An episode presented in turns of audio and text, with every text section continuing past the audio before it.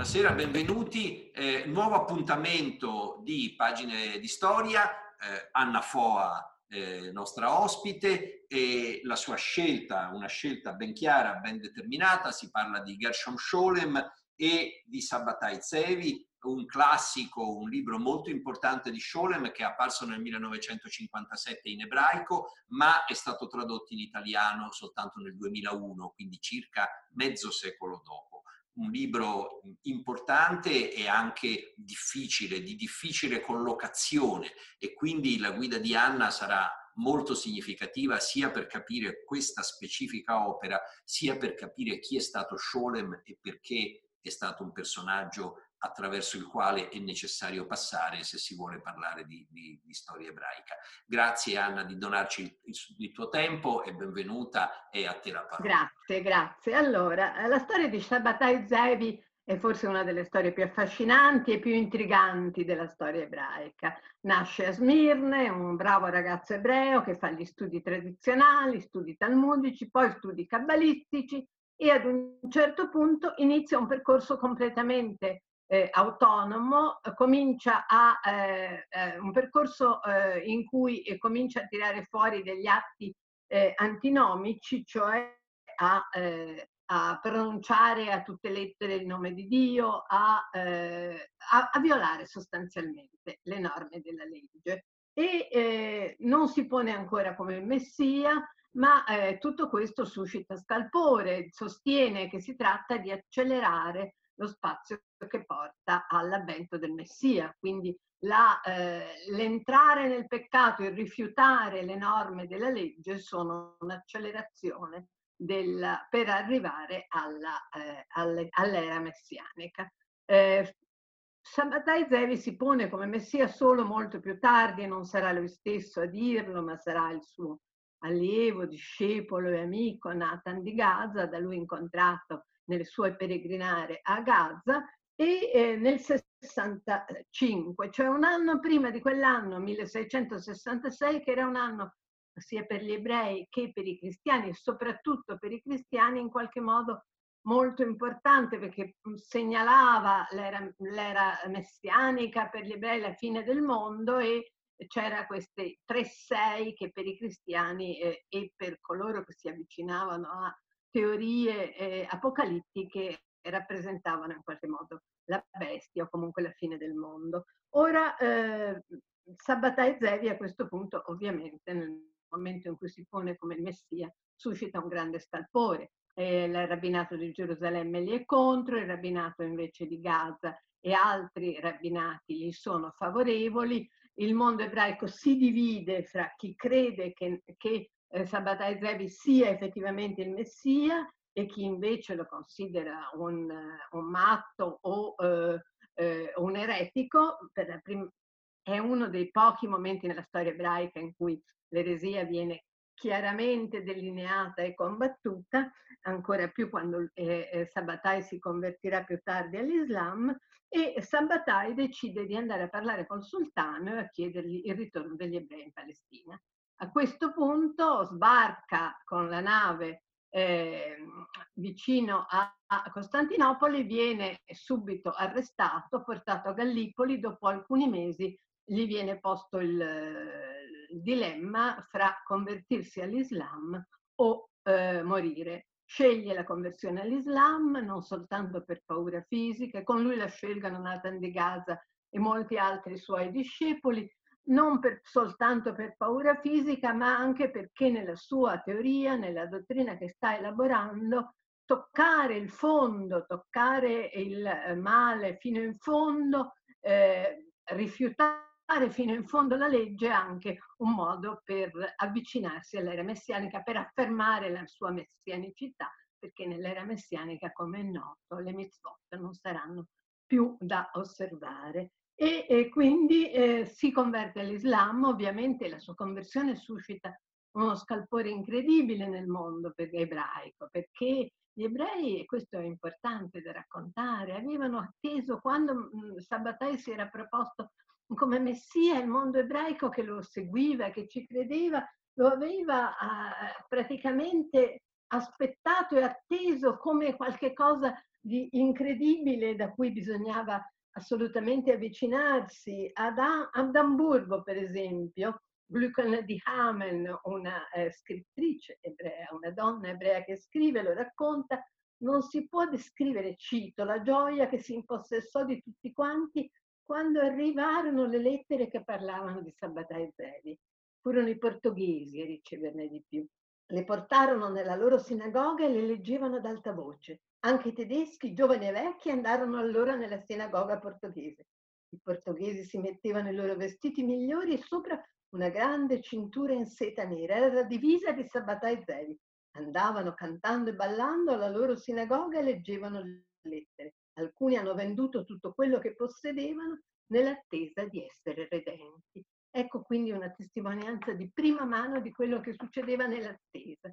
Ora questo Messia che stava arrivando, che molta parte del mondo ebraico aspettava con ansia, si convertiva all'Islam e con lui i suoi seguaci. Il mondo ebraico ovviamente si divide, ci sono quelli che continuano a credere in Sabbatai Zevi e dicono eh, Sabbatai ha voluto porsi come quello che prende tutti i peccati del mondo e prende soprattutto i peccati dei marrani e soprattutto infatti erano i portoghesi quelli che più guardavano a Sabbatai Zevi vedendo nel suo percorso un percorso che assomigliava a loro, un percorso di apostasia e poi di ritorno, un percorso in cui l'ebraismo e l'apostasia si legavano strettamente. E eh, la, la, sua conversione all'Islam ovviamente eh, fa, eh, schiera dalla parte invece di coloro che lo consideravano un eretico e basta, un falso messia, per usare un termine molto adoperato nella storia ebraica, schiera da quella parte tantissime eh, persone, tantissime comunità e eh, Sabbatai Zevi resta eh, per il mondo ebraico un falso messia e, e, un, eh, un, eretico o almeno per una parte del mondo ebraico, perché le cose che vengono alla luce con lui, e questo Scholem in questo suo straordinario libro su di lui, questa sua straordinaria biografia, che è eruditissima, è il libro di uno storico attentissimo a tutti i particolari, ma è anche qualcosa di più, un'interpretazione, adesso su questo ci torniamo. Ecco, Sabbatai Scholem ci racconta questa storia nei minimi particolari. Bisogna dire che questa storia continua, nel senso che con Sabbatai, con la sua morte, dieci anni dopo la sua conversione, eh, non finisce tutto lì, continuano a esserci dei seguaci sabbatiani, continuano a esserci persone che credono nella sua messianicità e ci sono sette che nascono al margine, anche come in Polonia la setta di Frank e eh, dei franchisti che si convertono tutti al cattolicesimo e addirittura accuseranno gli ebrei eh, rimasti ebrei eh, anti-sabbatiani di, di, essere, eh, di praticare l'omicidio rituale o come i donne in Turchia che eh, sono stati visti molto vicini all'avvento della modernità e anche alla trasformazione eh, con Ataturk del mondo turco. Quindi una grande modernità. Ecco, questa è una delle cose che emerge nello studio di Scholem, le, eh, il misticismo di eh, Sabbatai, questa eh, vena mistica che riprende tutta la tradizione mistica precedente. Scholem era un grande studioso della traduzione. Tradizione mistica confluisce in qualcosa che non è la fine dell'antico mondo ebraico, ma è anche l'inizio di un altro mondo. Abbiamo già visto come in fondo, lo diceva Crifiella a proposito, anche lui suggestionato, e sulle orme di Scholem a proposito della eh, Provenza e, della Spagna del Trecento, abbiamo visto come il misticismo ha degli effetti dirompenti, degli effetti ereticali, se vogliamo, degli effetti comunque di avvicinamento alla modernità alla pari della eh, tradizione più, eh, eh più, eh, ehm, più razionalistica, la pari di quella maimonidea per la Spagna, e qui questo emerge con molta forza e molta vivacità in questa enorme confusione di questo mondo in cui eh, per la maggior parte degli ebrei ovviamente la fine dell'avventura di Sabbatai rappresenta anche la fine del messianismo, la fine dell'attesa messianica. Saranno molti pochi anche i gruppi mistici, i gruppi castidici che oseranno ancora eh, eh, restare dentro una, diciamo, una, una, un'ideologia messianica, proprio per quello che ha rappresentato il messianismo di Shabbatai e la sua identificazione col Messia. Ma eh, questo libro è un, un, libro grandissimo, è un libro assolutamente straordinario. Per esempio, la grande interpretazione del rapporto fra, eh, tra Nathan di Gaza e Sabatai Zevi, che vi, è, vi, è, tracciata nel libro.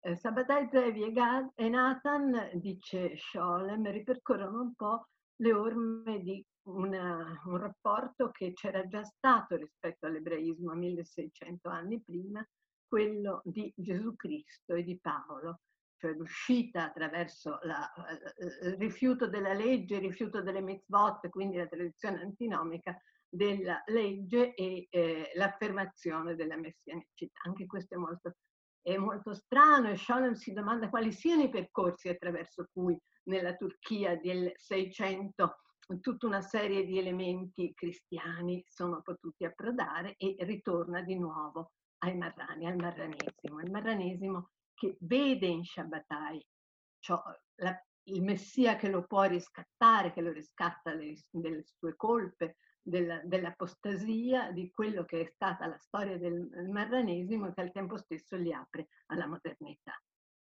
Questo libro non è un libro di storia come un altro, è un atto anche estremamente originale in un certo senso da parte di uno studioso, eh, tratta di un argomento scottante e lo fa anche, mi sembra di capire, io non sono un esperto, ma mi sembra di capire da quello che dici in una maniera molto innovativa, molto particolare.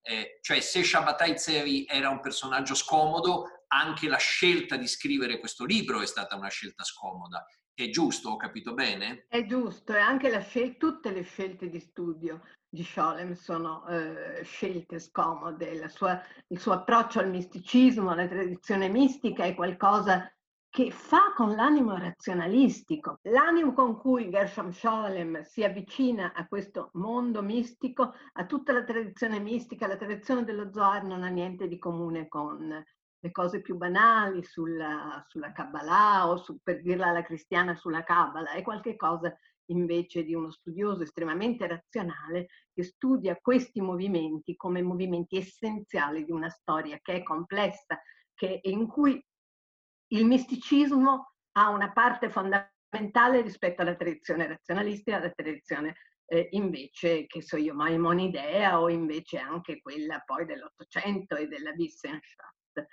Eh, chi era Gershon Scholem? Qui forse bisogna dire qualcosa anche su di lui. Gershon Scholem era nato a Berlino da una famiglia estremamente assimilata, alto borghese, eh, aveva dei fratelli, uno diventa un nazionalista di destra, l'altro diventa un comunista eh, pacifista e verrà poi ucciso dai nazisti. Scholem diventa sionista e al tempo stesso ha una forte sensazione, una forte passione per la storia. È arrivato alla storia all'età della sua bar mitzvah leggendo Gretz e quindi uno dei grandi storici precedenti e si è quindi avvicinato alla storia con questa consapevolezza che la storia rappresentava una delle chiavi di interpretazione del mondo. Allora Scholem poi si avvicina al sionismo, ha tutta un'esperienza sionista estremamente importante, estremamente anche eh, raffinata, diventa amico eh, di Benjamin e avrà con Benjamin un'amicizia che solo la morte di Benjamin nel 40 eh, mette, a cui solo la morte di Benjamin metterà fine e, eh, un, eh, e poi guarda soprattutto l'Alialia che fa nel 23 e qui eh, ha un'esperienza straordinaria in, negli Shuv perché è uno dei fondatori dell'Università eh, Ebraica di Gerusalemme e eh, con altri eh, personaggi come Buber, come Magnes, come altri, entra fra l'altro in un gruppo eh, che eh, prevede per il mondo, per l'Ishuv, una soluzione eh, con uno Stato con due, con, sia con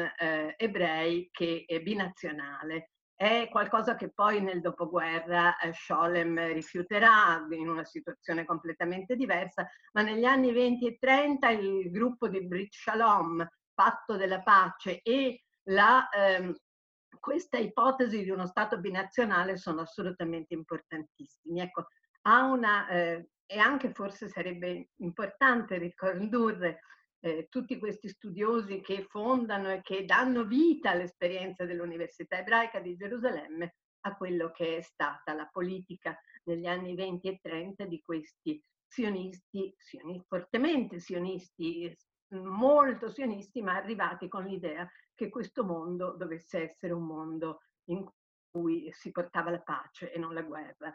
Scholem ha un altro importante momento di, ce n'ha tanti, è un personaggio fondamentale, uno dei grandi studiosi, ma anche di coloro che danno un'impronta al, alla storia che attraversano, ma uno dei, dei, suoi momenti è la sua polemica con Anna Arendt. Cosa, eh, polemica che viene dopo il eh, processo Eichmann, ma ehm, cosa rimprovera sostanzialmente Scholem che eh, è passato attraverso tutti questi momenti politici, cioè ha scritto fra l'altro un libro di memorie bellissimo da Berlino a Gerusalemme, Berlino a Gerusalemme i momenti da lui attraversati sono tanti.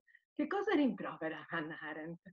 Eh, Scholem le rimprovera di non amare abbastanza gli ebrei, di non amare abbastanza l'ebraismo, di non amare abbastanza lo Stato di Israele. E questo è dopo l'uscita del libro, è l'amore, la mancanza d'amore che Scholem gli rimprovera, le rimprovera. E eh, certo, Hannah Arendt era sempre molto attenta a criticare, critica il processo Nuremberg, critica il processo Eichmann, è una studiosa rigorosissima ma anche molto critica di tutto, tutte le cose, come dire, mainstream a cui si trova davanti. Per, eh, per Scholem eh, la, la, mancanza d'amore è, è, un grave, è, un grave, peccato in quel momento, siamo nel 61, e eh, c'è questo scambio di lettere molto dure. E quindi in qualche modo quello che dobbiamo pensare è che forse questo amore verso il popolo ebraico, verso l'ebraismo, ma anche verso il sionismo e verso la nascita dello Stato di Israele, Scholem lo sentisse lui fortemente, lui che si era occupato soprattutto di tendenze che non erano mai state considerate mainstream nell'ebraismo, che erano sempre state considerate un po' sospette, un po' radicali, che in fondo aveva guardato soprattutto agli eretici, in questo momento forse non è eretico come avrebbe voluto essere. Ecco, scusa Anna, volevo chiederti, quello che in fondo compie il passo che compie Scholem è un passo terribilmente difficile perché in definitiva è un ebreo che viene da un mondo antipodico, cioè dal picco della eh, occidentalizzazione della società ebraica colta e che afferma con un'enorme energia che non si può capire l'ebraismo senza capire l'ebraismo mistico in un certo senso, cioè quanto di più distante dalle sue origini, dalle sue, eh, dalla sua dotazione originaria, fa un passo enorme quindi da questo punto di vista. È così? Sì, però lo fa guardando Maimonides, se vogliamo dire, o guardando la Wissenschaft. È un figlio della Wissenschaft, nonostante tutto. Guardare al misticismo, guardare ai momenti più irrazionali della storia dell'ebraismo, sempre con animo, possiamo dire, eh, razionale, sempre alla luce della razionalità. Razionalità però mai sprezzante. No, una razionalità una razionalità sempre in qualche modo amorosa, potremmo empatica. riprendere questo termine d'amore, empatica. E, eh, è, una rivalut- è una grande rivalutazione del misticismo, ma è un misticismo che guarda avanti, non guarda indietro, che accoglie tutti i momenti dell'animo umano, non ne respinge nessuno. Certo, mi perdonami ancora una domanda. Siamo abituati nella società di oggi, anche perché il dibattito culturale molto spesso è ospitato dai giornali quotidiani che sono superficiali per definizione. Siamo abituati nella società di oggi a citare continuamente i nomi di questi grandi, Scholem, Arendt, Benjamin e molte persone che leggono o che citano in realtà non hanno mai letto questi testi. Io sono sempre curioso di chiedere a chi li ha insegnati, a chi li ha studiati davvero, una sua valutazione sul grado reale di difficoltà di affrontare un testo simile. Questo libro di Scholem effettivamente è un testo difficile per una persona che non è uno studioso esperto di storia, oppure secondo te ha degli aspetti che lo rendono anche a, contemporaneamente alla portata di tutti. L'unica sua difficoltà è di essere un grosso volume, un volume di enorme, di, di, grande spessore in cui si raccontano un'infinità di cose. In realtà poi è un racconto di fatti molto ben documentati, fitto di note, ma eh, non è una strusa teoria filosofica. E non è arido. Non è assolutamente arido. Io l'ho letto con grande passione, con grande amore e tutti quelli che lo hanno letto, che io conosco, hanno condiviso questo senso di un libro che ti apre al mondo, ecco, non, un, non ha nulla di accademico se non le note, ma uno le note volendo può anche non leggere, anche se sono interessanti. Certo, certo, immagino che sia una miniera di note preziosissima. Sì, certo. Ma è un, secondo me è un libro cui, con cui ci si può cimentare anche senza avere una, eh, una grande consapevolezza storica o filosofica. Chiaro, chiaro. Io vorrei ringraziarti moltissimo di averci aperto questa pista, questa strada davanti, di averci parlato di Gershon Scholem e del suo Shabbatai Tzevi che in, in edizione italiana, apparsa nel 2001 e pubblicato dall'editore Einaudi. Vorrei dare appuntamento a tutti gli ascoltatori per le prossime puntate. I primi esperimenti di pagine storie stanno ricevendo delle reazioni molto molto appassionate da parte di tanti ascoltatori. Andiamo avanti su questa strada, eh, riportiamo la parola al centro dell'attenzione e i contenuti al centro dell'attenzione e non soltanto i messaggi superficiali che sono spesso veicolati dai social network e vediamo se c'è qualcuno di noi che prende il coraggio a quattro mani e riprende in mano questi libri straordinari ma anche necessari, fondamentali. Ringrazio Anna Foa di averci dedicato un poco della sua attenzione e saluto tutti. Sono Guido Vitale, un giornalista, il direttore della redazione giornalistica dell'Unione delle Comunità Ebraiche Italiane e di Pagine Ebraiche. A presto. A presto.